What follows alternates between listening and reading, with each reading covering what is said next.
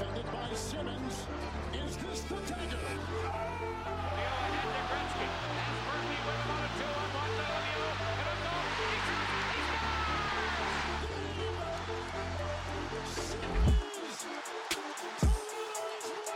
Battleborn Phantom.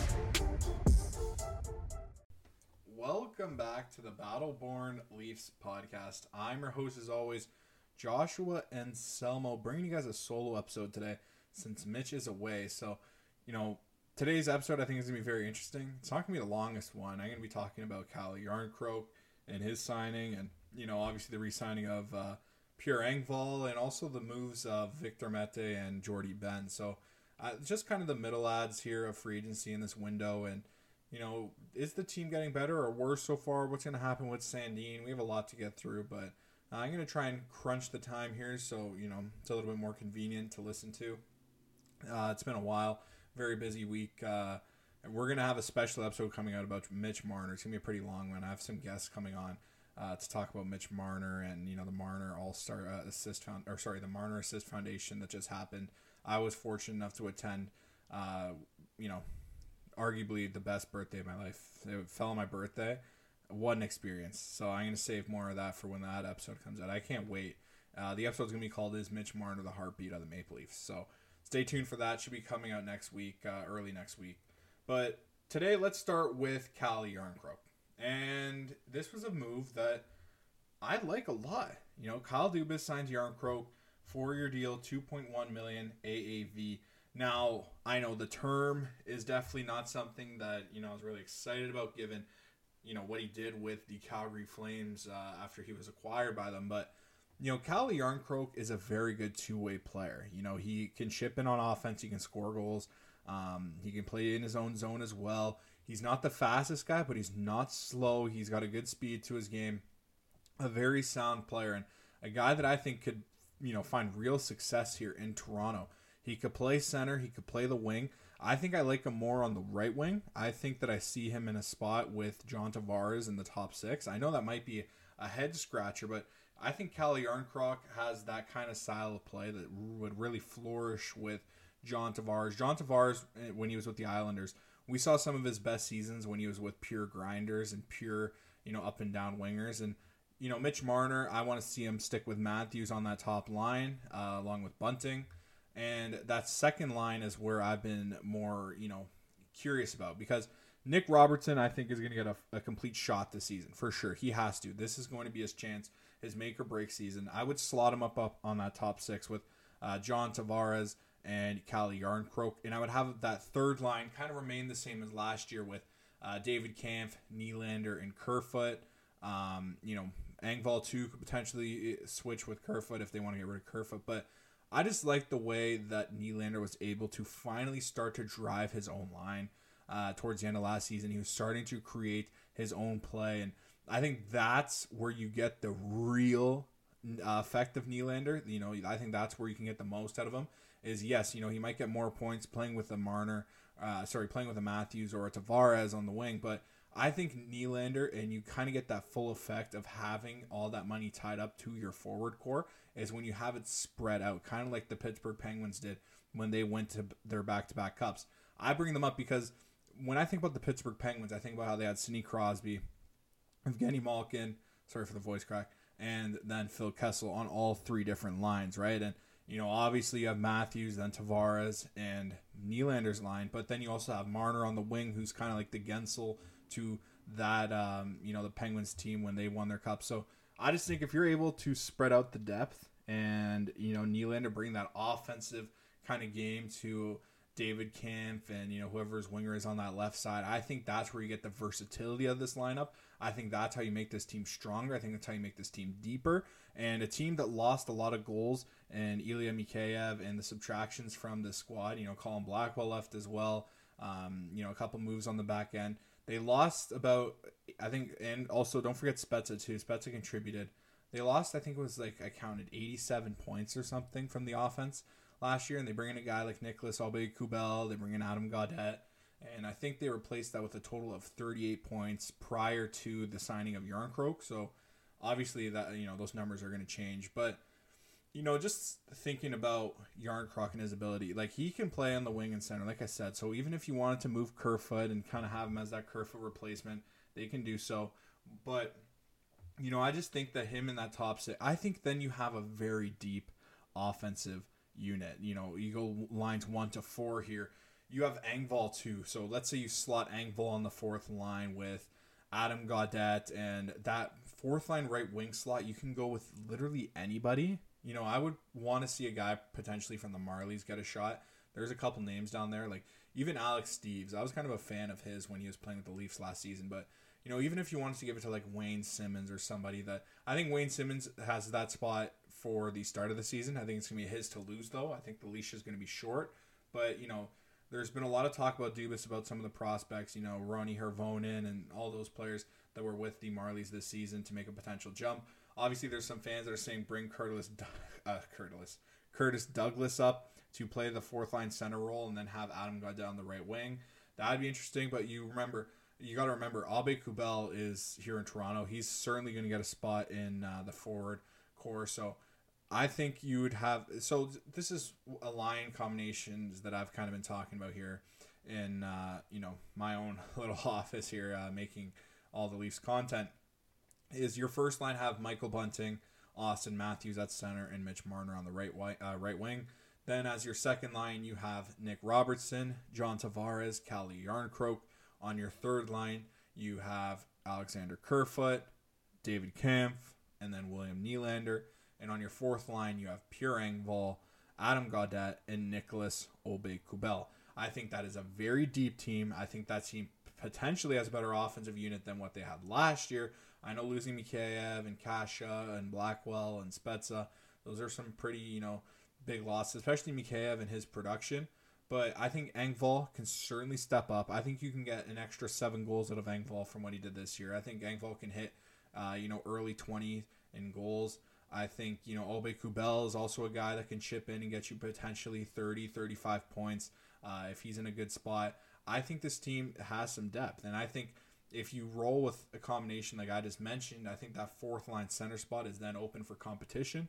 You can have a guy like Curtis Douglas bring some size up to the main team. You can potentially have other prospects with a little bit more, you know, I guess flair to their game. A guy like Simon Girgenshinsev if you want to bring in a Roni Hirvonen, like I already mentioned, Alex Steeves potentially you could find his way and you move uh, maybe Engvall to center. There's a lot of flexibility with this within this team. You can even move Järnkrok to center, right? And just, you know, switch uh, if you want to put Gaudette on the wing as well. There's a lot of flexibility you can do with this Leafs team, and that's what I really like from Kyle Dubas' offseason so far is he's making this team deeper, he's making it more versatile. But then you look at the back end, right? And we look at the decor, and that's where Victor Mete and Jordie Benn are going to come into question now. Is the Leafs have a plethora of NHL defensemen? They need to get rid of some. Obviously, they're tight on cap space. Um, Jordie Benn, just a quick explanation on him is he's a more physical sandpaper defenseman. Um, he's not bad, but he's certainly not his brother Jamie Benn. He's not got a lot of flair to his game. Like I said, very uh, average and uh, meat and potato style, uh, very shut down, and you know can kind of bring that Muzzin role if Muzzin was to get traded. Obviously, Muzzin's cap hit very unappealing to a lot of teams given his age and injuries. So I don't know if you're going to be able to move him. I already talked about a trade to the LA Kings potentially for a guy like Sean Walker, maybe Waugh. There, there's tons of players in LA that you can potentially swing a trade for if Muzzin wants to go back or if LA wants Muzzin back. Um, because I think that was the only team Jake Muzzin is willing to waive his no trade clause for is a return back to LA to play with Drew Doughty and Kopitar and those guys. But you know, I think right now Jordie Benn he's going to be that I guess seventh defenseman. I think he has a foot on Victor Mete just a bit because of the sandpaper game to his uh, style. I think uh, you know it's a good piece if there is injuries. Obviously, there's injuries throughout the whole season. We see it all the time, and you're going to need depth. And I think Jordie Benn could provide that for the Leafs here. And you know, obviously it's gonna be interesting to see. He can have a very short tenure with the Maple Leafs. I would not be surprised if Victor Mete beats him out. The other guy I'm gonna be talking about in one minute. But um, you know, I wouldn't be surprised if Jordie Benn is placed on waivers and he's claimed by another team because this guy can certainly play. Uh, he brings a good game and he likes to hit too. Like he's not afraid to run guys, and I think that brings an edge to the Leafs that you know they've been lacking We've uh, heard Jake Muzzin talk about how he's lost confidence in playing that physical, tough play and being that guy to lay the body. Um, so you know maybe Jordie Benn could come in and help install that confidence, and maybe he potentially play with Jake Muzzin and uh, you know kind of elevate his game together. So that'll be something interesting to see. He's very I wouldn't say he's versatile, like he's very um, like like he's very sh- like he is going to stick on that left side. He's not the most mobile guy, and uh, certainly not like the other guy I'm gonna be talking to uh, talking about. Sorry here is Victor Mete now, who is a complete opposite of Jordie Benn. You know, he's a smaller guy, uh, good friends with Mitch Marner. Um, you know, they've been friends for a long time, kind of from the same area, played on the London Knights together. Uh, Victor Mete, smaller guy, you know, not the most offensive you would think for uh, a guy of his, you know, mobility and. Um, you know, usually when you have a guy that's a little bit smaller, they usually have like some real flair offensively. That was something Victor Mete had when he was, you know, younger and junior and stuff like that. He really had that NHL flair that a lot of scouts thought would translate well to the pro game offensively, but he's just never really figured it out yet. Obviously, you know, he's spent a majority of his career with the Canadiens, now, um, you know, coming from the Ottawa Senators. So he's been, you know, on the Canadian road swing here. But uh, this is another guy, right? That, you know, he's going to get his chance in camp. Uh, we don't know if he's going to make it out of um, you know, camp on the on the roster, I can see him potentially going down to the AHL or going on waivers and being claimed. But Victor Mete, I think this is a good depth move. I like his quickness. He's a good skater, a real fluent skater. He's a hard worker. Um, the funny story is I actually know his trainer, his off-season trainer, so um, that's cool. I heard there's a lot of good things, um, you know, about Victor Mete from other people as well. Uh, you know, he's a guy from this area, so a lot of close ties to him, and I'm excited for this. You know, he just had his wedding too. Um, Mitch Marner was there. Uh, I think it was last Saturday. So you know that's just awesome to see, and I'm really hoping that he, you know the best for him. He's going to wear number 98. That's a number I don't think has ever been worn in NHL. Sorry, in uh, the Maple Leafs NHL history.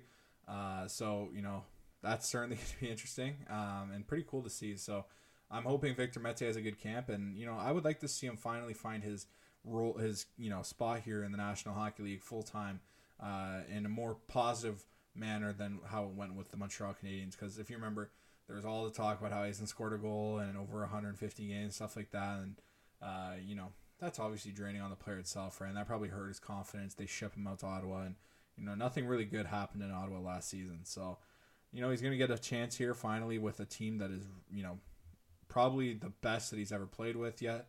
And, uh, you know, he wasn't that bad with the Montreal Canadiens in the playoffs, especially when um, they were, I think it was against the Pittsburgh Penguins in the bubble, where I thought he had a pretty good game. And like I said, he's got some speed to him, and uh, this Leafs decor, adding a little bit of speed to it, uh, I don't think that's a bad idea, and some depth down the line here, because like I said, there's always injuries. So I think Victor Mete is a good move here by Kyle Dubas.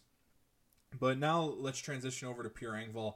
You know, Engvall comes back uh, $2 million on a one year deal. I think this is a prove it deal.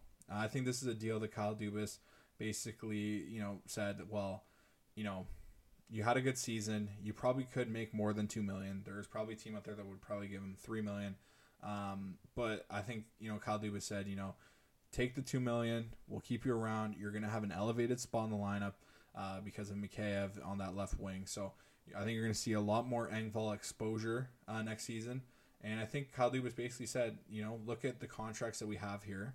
Um, you know, you're gonna have to take a bit of a pay cut, but go out, prove yourself this year, and then cash in next off season because that's seemingly how all these contracts go here in Leafland. But I think that's a good move. Kyle Dubas lock, locking up Jarnkrok for four years. Uh, I'm gonna go back to that in a sec, but I think Engvall, you know, he's gonna get an elevated roster spot. I told you that he's gonna be more relied on. He had 15 goals last season, so I think Engvall is a guy that can, like I said, I think he can hit the early 20s, maybe 25 goals. I wouldn't be surprised. I think that's his max, though. I don't see him a 30 goal scorer at all. I think he plays a very good two way game, and that's why you see him kind of have a low point total uh, year in, year out. But one thing I have to say about uh, Pierre Engvall is, you know, this guy at the start of the year, he was so frustrating, in my opinion. To watch him play, being at Scotiabank Arena, the amount of times he would just hold on to the puck way too long, he was reluctant to shoot, would never capitalize on the opportunities time and time again, especially when he was on the second power play unit holding, holding, holding. Then he loses the opportunity and he forces a play that doesn't work. It was very frustrating. Um, you know, and then the second half of the season went on, he really changed his game. And I know the Leafs play a very puck possession based game, and you know Engvall is very, very well relied upon in that aspect. He's very good at winning puck battles in corners. He's very good if you want to play a possession game like the Leafs like to do. But just the goal, like the attributes, like it's just hockey. It's just plain and simple hockey. No analytics at that point, no terms, no systems. If you have an open net, take the shot to score. The point is to score. The point is you want to win the game. And there was just points in the early half of the season where I just felt like he was just reluctant to shoot. He held on to it, held on to it. Engvall, I also feel like this is important to mention as it's probably the biggest season uh, accomplishment of his. if you want to, you know, make a joke out of it, is he did have the first goal for the Maple Leafs this season in the regular season. He also did have the Maple Leafs last goal in the regular season. So, um, you know, talk about that. But I think Pierre Engvall after the second after that break, the All Star break, he really came into his own. He got you know he turned into a more physical type player. Like that game one against the Tampa Bay Lightning, I, I'm guaranteeing you he got hurt after game one, especially at the end. I think that last 20 seconds he took a hard hit that you can really tell jolted him. But that game number one, going up against Hagel, he was such a factor physically, you know, in all aspects too. On the penalty kill, winning uh, puck battles in the corner. Like at all costs, he was all in, all in every single time. And you know, I really felt confident at that point. You know, and Pierre Engvall saying, you know, if this guy is going to play like this throughout the series, I think the, the Leafs are going to have a very good chance here. And you know, I just think as the game went on, uh, Pierre Engvall, you know, they started going after him. He started taking a lot of hits. He was getting uh, in the you know the corner in the battles. There was a lot of face washing going on, a lot of playoff hockey stuff, some punches to the head. I think Pierre Engvall, if he can keep up that kind of arrogant style where he gets on other teams' nerves, he can provide 20 goals. He could play a very two-way game on the penalty kill, kind of chip in and be a little bit more of a physical Mikheyev from what we had last year. Obviously, the speed might not be there. Um, but I think Pierre Engvall still got a ton of upside, and I like this move. I, I call Pierre Engvall the Kyle Dubas project. Obviously, you know when Dubas was here, he's the one that gave Engvall his shot after you know playing uh, with or sorry while being the general manager of the Marlies, and Engvall was down there while they won their championship. But you know I think Engvall has gone better as the years have gone on. I think he fits well under Sheldon Keefe's style of play, and I think that this Leafs team made a good move here in bringing back Pierre because I think that we're gonna have his best season. Uh, next year, and it's I think it's going to be a topic about you know the Leafs losing another uh, player because a one year deal is definitely going to be uh, very interesting to see how it goes. But yeah, I certainly think he he might have actually had a chance to get a three times three. I have no doubts that some team on the market would have overpaid him uh, since you know they have a, they have a weird fetish with anything Toronto Maple Leafs. Even other teams' fans like they are so jealous of what the Leafs have here, and you know it's funny. I, I look at my phone like how long until we see talks about Michael Bunting and his contract status? I've seen somebody say on Twitter, I have to give them credit, but I can't find the tweet right now. I've been trying to look, but they said, how long until we see Bunting's contract talk? And they said November. I, I think that's the start of training camp. You know, I just saw Michael Bunting play the other day in a scrimmage at the Marner uh, Assist Foundation game, and he was insane. He looked even better than how he finished last season. You know, he, he looked faster and uh, you know his shot like he was scoring from all angles. He looks like he's gonna have a real good season. Obviously he's gonna be in a contract year and i think he's gonna want to cash in and you can definitely tell he's been putting in the work. So that's something that uh, I, I think is a very encouraging sign for the leafs. Uh, i think you're gonna want to get an extension done this season because if he hits free agency somebody's going to pay uh, big money for michael bunting. He's kind of what you want. He's uh, a very arrogant style of play that I kind of want to see out of Pierre. You know, he's not afraid to get in your face. He'll go to the front of the net. He can play with stars. He can complement stars well. And I think, you know, teams look across the league, and those guys are actually harder to find than I think a lot of people realize. I think a lot of people realize, well, if you have Nathan MacKinnon, just stick him with, you know, this bottom six plug, and he'll turn into a top six player. No, like, you need players that can match that kind of style. And, you know, I think Michael Bunting is one of those assets, and I think he's gonna be very coveted from a lot of NHL teams. Uh, but you know, going back to the team here, I think Pierre Engvall, if he he plays that north south game, I think if he can just shoot the puck a little more, he's gonna find the back of the net more, and I think you're going to see his best season. So I'm really excited for that. And I think him playing on a pairing, or sorry, a pairing, playing on a line with uh, David Kampf and Cal Jarnkrok as that two way style, I think that would be very, very intriguing if you want to push Nylander into the top six. Um, I'm pretty sure Pierre Engvall also touched up upon the Calle Jarnkrok move. Uh, I think he said that you know he's very excited to play with him. Like that is going to be a very, very good third line if the Engvall Kampf uh, Jarnkrok line could find its way together.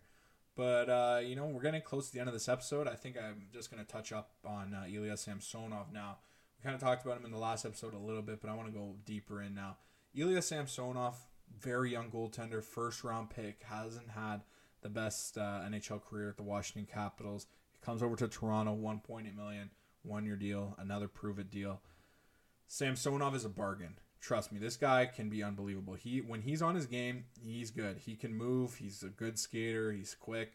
Uh, he's got good reflexes. He's got good agility.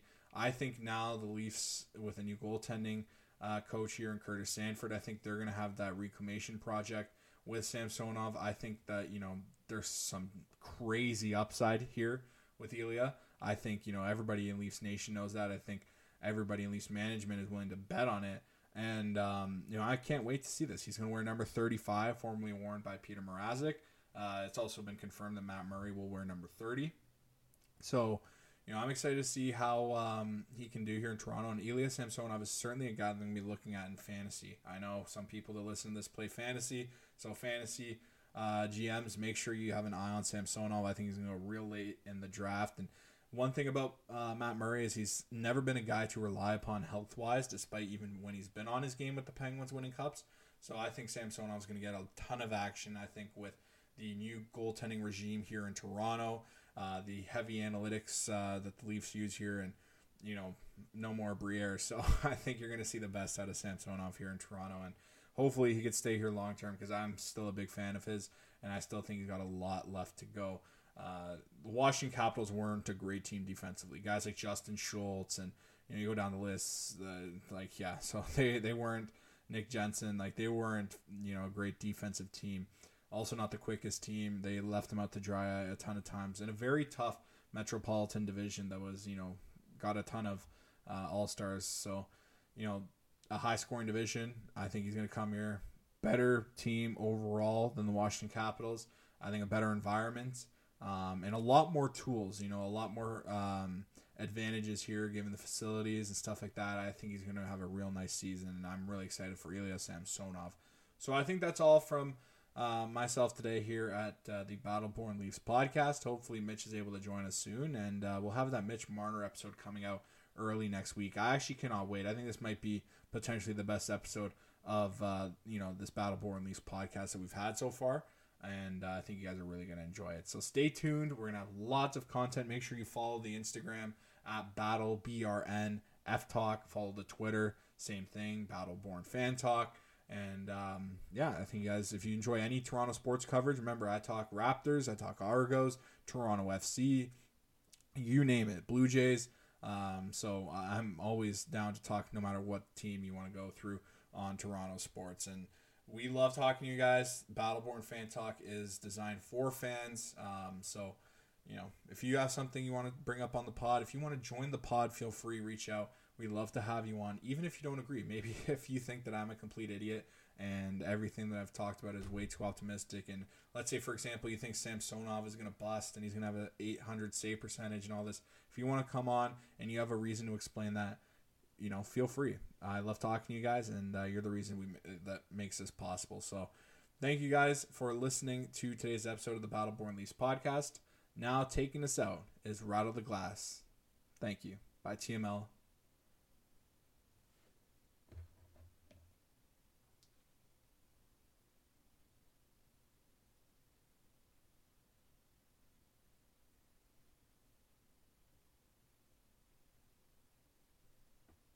is Rattle the Glass by Marty Zylstra. Thank you guys. Enjoy the rest of your weekend.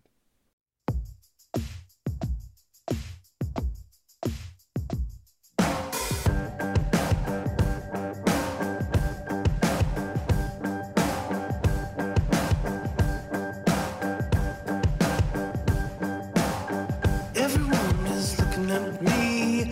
Time is running out, we're down by so forth.